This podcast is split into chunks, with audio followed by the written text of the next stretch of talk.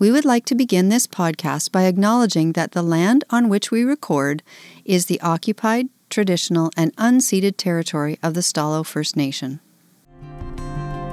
For me, it's a real privilege to be able to do that with the youth and to trust two sorts of things. One is it is for my own personal faith, the sense that God is big enough, great enough, loving enough to be able to meet kids where they are, and, and that can look a lot of different ways. But it's also this trust that healing takes time and healing doesn't look the same for everybody, and we can entrust, for me, I can entrust to the care of God that what a youth needs to do for this particular incredibly difficult season, that God can God can work with that, and again, God has their long-term interest at heart. Welcome to the Ending Poverty Together podcast. I'm Shelaine, and we're here to discuss big questions about poverty in bite sized ways. Kadee Smedley is an ordained minister and spiritual care practitioner at Covenant House, Vancouver. Kadee and her husband Matt live with their four children in Vancouver. Welcome to the podcast, Kadee. Thank you, Shelaine. It's great to have you here, and I'm excited to learn more about Covenant House. Uh, but before we jump into that, I'm wondering if we could begin with having you finish the sentence Poverty is complex because. Poverty is complex because trauma is complex. And mm. we find at Covenant House that trauma is at the root of every experience our youth bring in. The, the mm-hmm. reason that they're homeless, the reason that they need our support, it all mm-hmm. goes back to trauma. Hmm. Okay. Well, I think we will probably explore that a little bit more as we go. But perhaps for listeners who are not familiar with Covenant House, we could start by having you just explain what happens at Covenant House. Who are you and what do you do? So, Covenant House is an organization that provides services to youth experiencing or at risk of homelessness. Mm-hmm. And those services are multifaceted, wraparound, and very much based on what is best for the individual youth that we're serving. Some of those services include what you would imagine mm-hmm. shelter, housing, the things that go with it food, um, a bed, laundry, all those sorts of things. And then mm-hmm. it's also related to the holistic well being of the youth. So we provide mental health services, we provide referrals to, for example, uh, detox or harm reduction resources. And we also provide referrals to medical supports, clinics, doctors, that sort of thing. Mm. Every youth has a social worker. Every youth has a team of youth workers that is there for them as they mm-hmm. navigate their way through this experience of homelessness and ideally, hopefully, with every good intention, to a place where they're no longer sh- experiencing homelessness. Mm. Spiritual care is one of the supports that we offer, and that's the support that I'm in charge of at Covenant House. Mm-hmm. Spirituality is not greater than, less than, it's just one of the many supports that we recognize a youth who's experiencing homelessness may desire mm. as part of their, their surviving this difficult period of time and, and hopefully moving on to a, a place of thriving. Right. What might that look like for a youth? I, I'm curious to sort of explore and unpack a little bit more of all of the different services, but because your area is the spiritual care, what might that look like for a youth who comes into contact with you? So, if a youth comes in and spirituality is already a source of encouragement, strength, and inspiration, then mm-hmm. what it might look like is a very tangible kind of support. So, let's say, for example, in the process of becoming homeless, a youth has lost items that are really vital to their own spiritual practice. If they're Muslim, a prayer rug or a mm. Quran. If they're Christian or Catholic, a Bible, rosary, um, prayer journal, that kind of thing. If they're pagan, then um, crystals, gems, uh, tarot cards, that sort of thing. We operate on the mantra of one size fits one. So when it comes to spirituality, mm-hmm. that's very much true as well. And mm-hmm. and some of our youth do come in very keenly aware this is my spiritual path. I'm happy with it. I want to strengthen it. is it possible to to get these particular items? So that's that's one way that it can look. For some of our youth, though, they come in and the clarity around their spiritual path is not there for a number of reasons. Sometimes part of the trauma that our youth bring in is spiritual or religious trauma, where they've mm. been um, excluded from a community or even experienced abuse within a community or family that's that's bound up mm. very much in their own experience of spirituality or religion up to that point. When that's the case, spiritual care can look like sorting out what has been supportive for them, mm-hmm. what can no longer be supportive or helpful to them, and what Right. the path is that they want to pursue going forward. So maybe they have a vibrant sense of there's something more to this life, there's a greater power out there. I know I'm being watched over, but it can't look anymore like it did in their growing up years. So that's they can meet with me or I can refer them to other communities to explore what that path of life and health and well-being looks like in relation to their spirituality. Um, and every once in a while, uh, interestingly, I am working with youth to step away from spirituality. Um, If spirituality has become entangled in, for example, some really significant mental health struggles, then sometimes it's a matter of saying, you know what, this this practice that has become a burden, uh, we're going to work on we're going to work on on setting that aside for right now. Maybe you go back to it at some point, but we're going to work on setting it aside for right now and figuring out in a similar way to the second situation, what is it that will bring you life and strength, inspiration Right. and encouragement right now? And, and maybe it can't be X, Y, or Z that it has traditionally been. Right. Yeah. You know, um, I see that the purpose of Covenant House is serving all youth with relentless support and absolute respect. And that's what I hear in what you're talking about is a respect for where an individual is at that particular time and what they need. And I think you summarize it so well with that one size fits one. Yeah, it's it's incredibly important in spirituality. I think. I mean, it's incredibly important for all aspects of a person, but I think for those of us who come from spiritual traditions, we would always want spirituality to be a source of joy and encouragement and life. Hmm. And if it has instead become a means of oppression and self hatred and death, then Wow.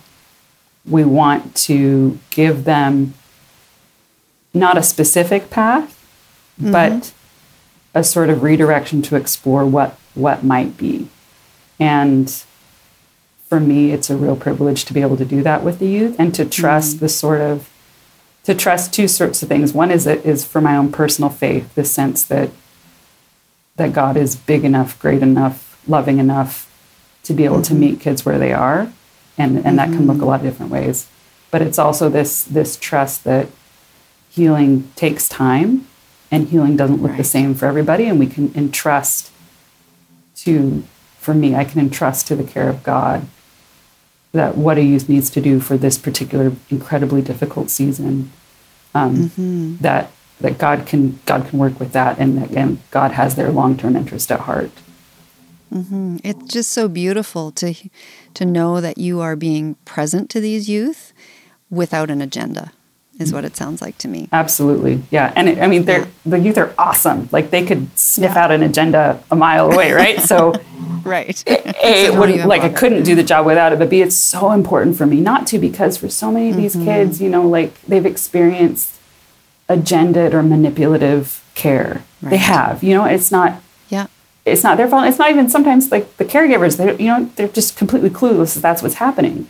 But Sure. what they what they what we want, what we desire, what we aim for here at Covenant House, and including spiritual care, is to see clearly the youth in front of us, and mm-hmm. for them to see clearly that our intentions for them are for life and for well-being and hmm. for and for a future they want, a future that they're on board for, mm-hmm. not just one that somebody's telling them, you know, it has to be this, that, or the other thing. Right. So, you know, you've mentioned that these are um, at risk youth, youth who are experiencing homelessness. Who are these kids? Can you describe for us, like, who might find their way to Covenant House? So, as I mentioned at the beginning, it's youth who've experienced trauma that find their way to Covenant mm-hmm. House. And one thing that we're aware of is that what serves as trauma for one youth may not be what serves as trauma for another mm, youth. So there's there's right. not sort of a there's not a oh well it, you know it needs to be this bad or that bad for somebody to end up at Covenant. House. It, it doesn't. What right. what has to have happened though is that there has to be a severe breakdown generally in relationship, whether that's mm-hmm. with their their own uh, their own immediate family, their extended family, mm-hmm. with their community. There's some kind of breakdown in relationship, and that breakdown may come because of external factors like mm-hmm. racism, colonialism, um, other things that we know seep in and shatter communities and right. families. Uh, or it could be internal stuff, internal dynamics that are that are at work. Mm-hmm. Um, homophobia is one, transphobia, mm. uh, sometimes gender-based violence. Like there's there's different aspects, um, mental health struggles as well for the immediate family. Mm-hmm that make it so that a youth is no longer safe in the place that they should be safe. Right. And having said all of that, youth that are experiencing multiple levels of these things tend to mm-hmm. show up at our door more frequently than others. So, for example, mm-hmm. we have a disproportionate number of queer youth who make their way to Covenant House. Mm. We have a mm-hmm. disproportionate number of Indigenous youth who make their way to Covenant House. We have a mm-hmm. disproportionate number of refugee kids who end up at our doorstep by you know with stories that would I think twist any of our hearts. But mm-hmm. it's it's those those multiple layers of trauma, internal mm-hmm. and external, that land a you know 19, 20, 21 year old kid homeless and needing support. Mm-hmm. Just on a practical note, what is the age range that you consider youth? Our age mandate is 16 to 24 generally speaking, under 19, we, we are really trying to work with the Ministry of um, Children and Families to make mm-hmm. sure that they're in a different setting just because there are challenges that come when you've got teenagers in with young adults. There's just, you know, there's different of things to, that you need to be factoring yeah. in for their safety and well being. Um, the average age of our youth is 20 to 21, but our age mandate goes up to when they turn 25. Unfortunately, that's when they are no longer eligible for our services, and that's true for any mm. agency or organization that serves young young people. Mm-hmm. So, when a youth arrives at Covenant House, can you just walk me through what what will they experience? What would that look like? So, generally speaking, there's two different ways that they arrive. One is mm-hmm. to arrive to what is called our community support services, which is drop in and outreach. So, this is where they're coming in and having extremely immediate, urgent needs met needs for food, needs for a shower, needs uh, for clean clothing, um, whether that's washing the clothes they have or getting new clothes from, from our clothing room. Mm-hmm. They walk in, they give their basic information to make sure that they, you know, if they are in, in that age ma- mandate. Mm-hmm. And then they come in and they connect with our youth workers. We find out, mm-hmm. you know, what's going on in their life, what's what's brought them here, are there mm-hmm. supports that they're particularly interested in or needing to have um, offered while they're at Covenant House. And then there's some really significant, important relationship building that happens. A lot of our kids come in with with extremely well-founded trust issues, and so mm-hmm. building that relationship is critical. Whether it's at our drop-in center that I just talked about, or if it's in the second situation, which is where they come in for one of our shelter programs. Mm, so mm-hmm. when they come for the shelter program, there's an intake process that takes place just to make sure we understand what the situation is that they're they're coming from, and if there's anything that we just need to be mindful of and caring well for them. Mm-hmm. So they go through the, an intake. Some forms are filled out, and then they're um, they're given clean clothes. Everything's washed uh, according to bed bug protocol because unfortunately that's something that um, mm. um, you know our youth get exposed to. Mm-hmm. Um, they're given a meal. Uh, often they're given a meal while the intake's actually happening because they're quite, mm-hmm. you know, quite hungry. Mm-hmm. Um, and then they're taken to their room. Our, our rooms are either one or two youth in each room. So generally speaking, two youth per room. But they're they're given okay. their bed, their bedding. They're shown. Um, they have their own bathrooms in there, so they can shower um, post intake as well. And then they're given 72 hours just to relax, just to mm. take a breath, get used To to, their safe. surroundings, to Yeah. to feel safe. I would say, ideally, 72 hours is enough for youth to feel safe. It's not in the real world. Like it takes time, and that's where that relationship building piece comes in. For 72 Mm-hmm. hours, it's just relationship building. It's just saying, this is where, where, and when, and how the meals happen. This is your Mm-hmm. roommate. This is, you know, these are your youth workers. Uh, this is your social worker. And then after that, the youth begin to build a plan. What is it that I need supported with while I'm here at Covenant House? What are goals I want to work on? Is there something that I really need support with that um, because of however chaotic or difficult the past few months or years have been, I haven't been able to, to focus on? Mm-hmm. And so many of these, they know, like that's not a, it's not a difficult question. Like they know what they would, what they would like to work on, but instead of having to do it in the overwhelming situation of I have to figure this out on my own, they've got mm-hmm. caring adults around them, a team of staff. Yeah, I can just I can only imagine how difficult it is to think about your goals and what you want to achieve when you're just trying to figure out what you're going to eat and where you're going to sleep tonight. No, for sure. They're like when a youth walks through our door, in my mind, they're heroes already because they mm-hmm. have done the difficult thing of surviving Yeah. and pushing forward mm-hmm. to get their needs met and, and get what, in my view, in what they deserve, to get the, the dignity, the respect, the safety that they mm-hmm. deserve.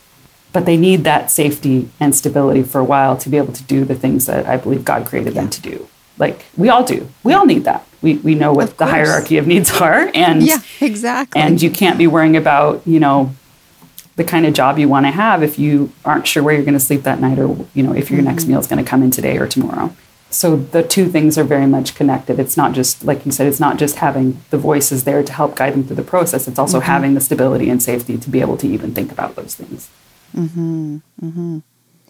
So, when someone is in, what did you call the the housing scenario? So we have two different housing settings. One is a Okay. crisis program, which we have oh, okay. which is divided by gender. So our trans and non-binary youth can choose where they feel most safe, and mm-hmm. then okay. folks who then men are in one program and women are in another program. And like I said, the mm-hmm. the folks who don't quite fit either one of those things, they have the choice where they want to be. We have crisis programs are our shorter term shelter. When I say short term, mm-hmm. it, like I don't mean like they get you know two weeks or three months or whatever, and, and that's it. It's very much what is their plan and, and how long do they need support for, and are they able to go live on their own? Okay. They could actually be there for five days or a couple months. Uh, some of them over a year, Oh wow! And that's considered part of the crisis. and that's housing. considered part of the crisis crisis program. And okay. And unfortunately, the housing situation being what it is in the Mm-hmm. lower mainland, we have seen that the time that they need to be with us stretch out, not because they're not actively Right. working or actively in school or actively doing all the things they need to do, but just Mm-hmm. because housing is so hard to find. And that's a bit heartbreaking, right? Like you see, because no nobody wants to live in a shelter. Like sure. they, they- Yeah. you know they'd prefer to be on their own they'd prefer to be able to cook their own food Mm-hmm. they'd prefer to be able to do a lot of things but but it's not always possible so that stinks Yeah. but there is a second program that is Mm-hmm. a shelter program as well and it's called a rites of passage program it's for it's it's a minimum one year program and it's Mm-hmm. for youth who are either full-time in school or full-time working or a mix of you know part-time work Uh-huh. part-time school but it's for youth who are ready to live more independently, but also would benefit from more wraparound support f- for at least the next little bit of time. So they still have social workers, they still have youth workers, um, and most importantly, they have a life skills worker who's there to help them build on life skills that they identify. I need to know this, or I need to be able to do this Right. before I'm going to to transition really well to independent housing. Mm-hmm. Mm-hmm. Yeah, so those are our shelter programs. Right. So in the world that I work in, it what you've just described is really kind of the difference between relief and development. Mm-hmm. That the relief being that short term somebody needs this in order to survive and the development being the longer term walking with until someone or a community is ready to be self-sustaining. Um, so that's that's very exciting to me to hear that that's happening with these individuals. Um, what size of team would you say typically surrounds, like you talk about the wraparound support, how many people might that include for a, an individual youth? So it would be at least six to seven youth workers because the youth workers that are assigned, mm-hmm. They stay assigned to the same youth no matter how many times that youth comes in and out. It's not like they come in, let's say they have to discharge because something happens, something happens and they're not able to stay mm-hmm. in, our, in our shelter anymore. When they come back mm-hmm. in, they have the same exact team of youth workers because we recognize mm-hmm. that building relationships takes time and trust and we don't want them to have to re mm. to build a, a new relationship every time they come in. Mm-hmm. So maybe six six youth workers. I'm counting the ones that are overnight as well because we provide 24 hour care. Um, mm-hmm. A social worker who is mm-hmm. operating under the same model, same social worker whenever the youth comes in or out of our services. Um, if they're referred to a mental health practitioner, then they would have that person as well. Okay. And um, if they work with me, me mm-hmm. as well. um, mm-hmm. so that's while they're in shelter. But if they if they do leave, even if they don't go to ROP, but they leave and they they secure some kind of housing, they would still have mm-hmm. access to our drop in and outreach team, which could be another okay. likely, you know, two that they would regularly engage with. But that's uh-huh. a safe place for them to go back to. So if they need to do their laundry or they just need to do a check-in, they need help mm-hmm. moving, that kind of thing, they can still access that team. So it's mm-hmm. so we're talking about maybe 10, 10 people, mm-hmm. sort of 10, 10 to 12 mm-hmm. people looking out for them while they're yeah. while they're here. Wow, what a beautiful community to surround them with. Yeah, it's pretty great. I yeah. I adore my colleagues and I feel mm-hmm. like there's a great sense of shared purpose and mm-hmm. shared passion to make sure that these kids have the best shot they can mm-hmm. when when they move on move on past mm-hmm. Covenant House. Mm-hmm. Speaking of the staff, how how do your staff stay healthy? Because this vicarious trauma experience and dealing with these youth who just must have some incredibly tragic stories that you're being present to these people and this is their real life experience. How do you stay healthy? How do you stay well in all of this? One thing that we really strive to practice here at Covenant House is uh, first a mindfulness about the whole thing, to recognize our own internal states mm. when we're at mm-hmm. work and when we're away from work, and then to do what we need to do with those internal states to be to be well ourselves and in turn be able to care well for for those around mm-hmm. us. Um, for me, that looks like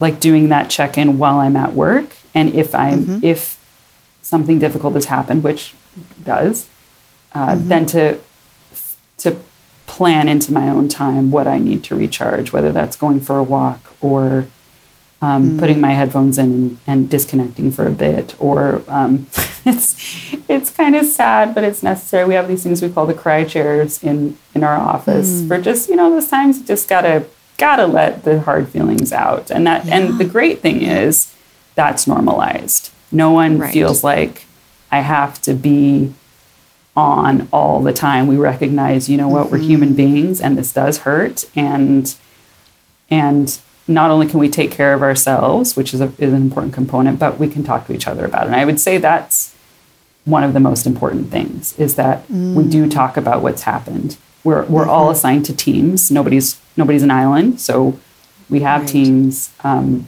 when a difficult things, thing happens, like we lose a youth, then mm-hmm. debriefs mm-hmm. are available. Um, sometimes mm-hmm. I help to lead those, um, but I mm-hmm. also have my own debriefing process. And then Covenant House is um, extremely generous in our benefits when it comes to counseling and therapy. Like wonderful, amazingly generous. I've never I've never seen or heard of a workplace mm. that values the mental health so much that they put their money behind mm-hmm. it, and it and it really is critical for not just for myself but for my colleagues as well. Mm-hmm. Well, you need you need healthy, emotionally present people available to work with these youth. And so that costs something to It the does. organization. It but that's so beautiful to hear that they that Covenant House is fully supportive in that way. They are, and and I feel like, it, especially through the pandemic, I feel like that messaging was so clear. It wasn't just said, but there were concrete th- steps that were taken, and and our we just watched our counseling benefits increase over the pandemic, which Yeah. I felt was really, you know, it, it, it was a sign of that. Um, that love and respect that we're offering to our mm-hmm. youth, we're, we're offering it to each mm-hmm. other too in very concrete ways. And that, that makes dealing with vicarious trauma and dealing with the difficulties of loving and caring for these kids, it does make it so much more bearable. Mm-hmm. Kadee, one thing I was curious to get your perspective on is I think that within Canada, there are many negative stereotypes about adults who live in homelessness and who experience homelessness. Do youth experience that same degree of stereotyping as we I would say is, is unfortunately true for adults? I would say when I talk to our donors or um, or just within my own community, people find out what I do. I, I experience significantly less judgment. I feel like there's there's a real understanding that a kid who becomes homeless at 19, 20, 21, that in some way they have not been done right. That that there's a mm-hmm. there there's something that has happened and it's not mm-hmm. it's not a choice. Whereas I feel like when folks are talking about, you know, the downtown east side, talking about significant um, collections of homeless folks, that that mm-hmm. judgment rears its ugly head in ways that, as someone who works in homeless services, like I kind of understand, but the science doesn't back it up. Like the judgment, it doesn't make sense because Yeah. we know that there are certain predictors, like very concrete predictors for youth homelessness and for adult homelessness, and they're all along the same trajectory. So, for example, the number one hmm. predictor that someone will end up homeless as a youth is to be in foster care. We know that, like hmm. statistically, that's mm-hmm. that's a reality. And we know that the number one predictor, predictor for someone to be homeless as an adult is to have been homeless as a youth. So, Right. these experiences of trauma because foster care i- is itself it's a declaration that trauma has happened. It's a and it's mm-hmm. often unfortunately intensifies that trauma. Mm-hmm. That doesn't get erased when someone turns 25 and is suddenly not a not in that young person mandate anymore i feel like if more folks understood that that the judgment would hopefully be lessened. Mm-hmm. Because yeah because it is all on the same stream and it is the, the roots are the same. And i would like to think we could all put ourselves in the shoes of folks who end up homeless and say well what you know what choices c- could i have been what, what was even a choice? What was even a choice? If i had the unbearable pain that this person had experienced would i would i have the capacity to do differently? And you know I- that should that should force some compassion i think. Mm-hmm. And it really calls us to be in relationship with people, doesn't it? To not look at people as this group, but to have that individual relationship and to be able to be present to someone, which you guys do so remarkably well. So it's you know it's it's an encouragement to me and I hope to our listeners to find those opportunities to listen and to hear people's stories. Yeah, and I think too to you know to trust to trust the stories when they don't come from those individual relationships, right? Like I feel like it's mm-hmm. It's such an interesting thing sometimes when folks put forth these solutions who are not in any way connected with those experiencing the problem. Right, It's like, right. well, don't you think folks know folks who are experiencing things have some ideas about how it could or should be different?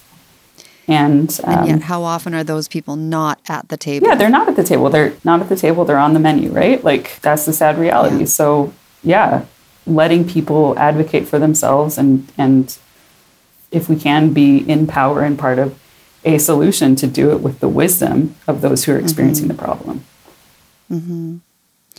Kadee, our time is coming to a close here. Is there anything else that you would like to end with as we wrap up our time? Anything else that you were hoping we would chat about? I just want to affirm again the incredible strength that the youth I work with bring. Mm-hmm. mm-hmm. I want to honor that while at the same time acknowledge that there is so much collectively we could be doing so that they mm-hmm. are not required to survive what they've had to mm-hmm. survive. And mm-hmm. the idea that we're responsible for each other, that in my tradition, loving our neighbor is as important as loving our God, that we would really take that seriously because there are things that we as communities can be doing to make sure less kids end up at the doors of Covenant House. We will love them and respect them with all of our hearts when they do come. But there are things we could be doing, investments we could be making right now that would make it less necessary or less inevitable for them to end up at our doorstep. Hmm. So, Kadee, if listeners want to get in touch with you or want to learn more about Covenant House, what would you suggest is the best way that they do that? So you can go to our website, which is uh, covenanthousebc.org, and that will give you a great uh, a great overview. There's uh, phone numbers on there that you can call or emails, uh, social media sites that will give you all the information you want, or um, the opportunity to connect with uh, with someone on our staff who can give more information um, about ways to help. I'm on Twitter, but that won't necessarily help you learn more about Okay. the work we do here. It will just give you some of my stronger opinions. Um, Okay. uh, Could but be an educational opportunity, though, for people. for sure, for sure. But um, yeah, we welcome engagement. We welcome engagement. We welcome um, support, whether it's whether it's financial donations or prayer. I um, my own church, I tell on my hardest weeks, knowing that they're praying for me makes a really, mm. really huge difference. Uh, because again, it's the mm-hmm. feeling that you're an island or that you're alone or that it's all on you mm-hmm. that really drives us out of this work. And knowing that we're not alone mm-hmm. and we're all in it together, it helps us keep going. Well, thank you so much for what you do, and thank you for spending time with us here today. My pleasure. Thank you.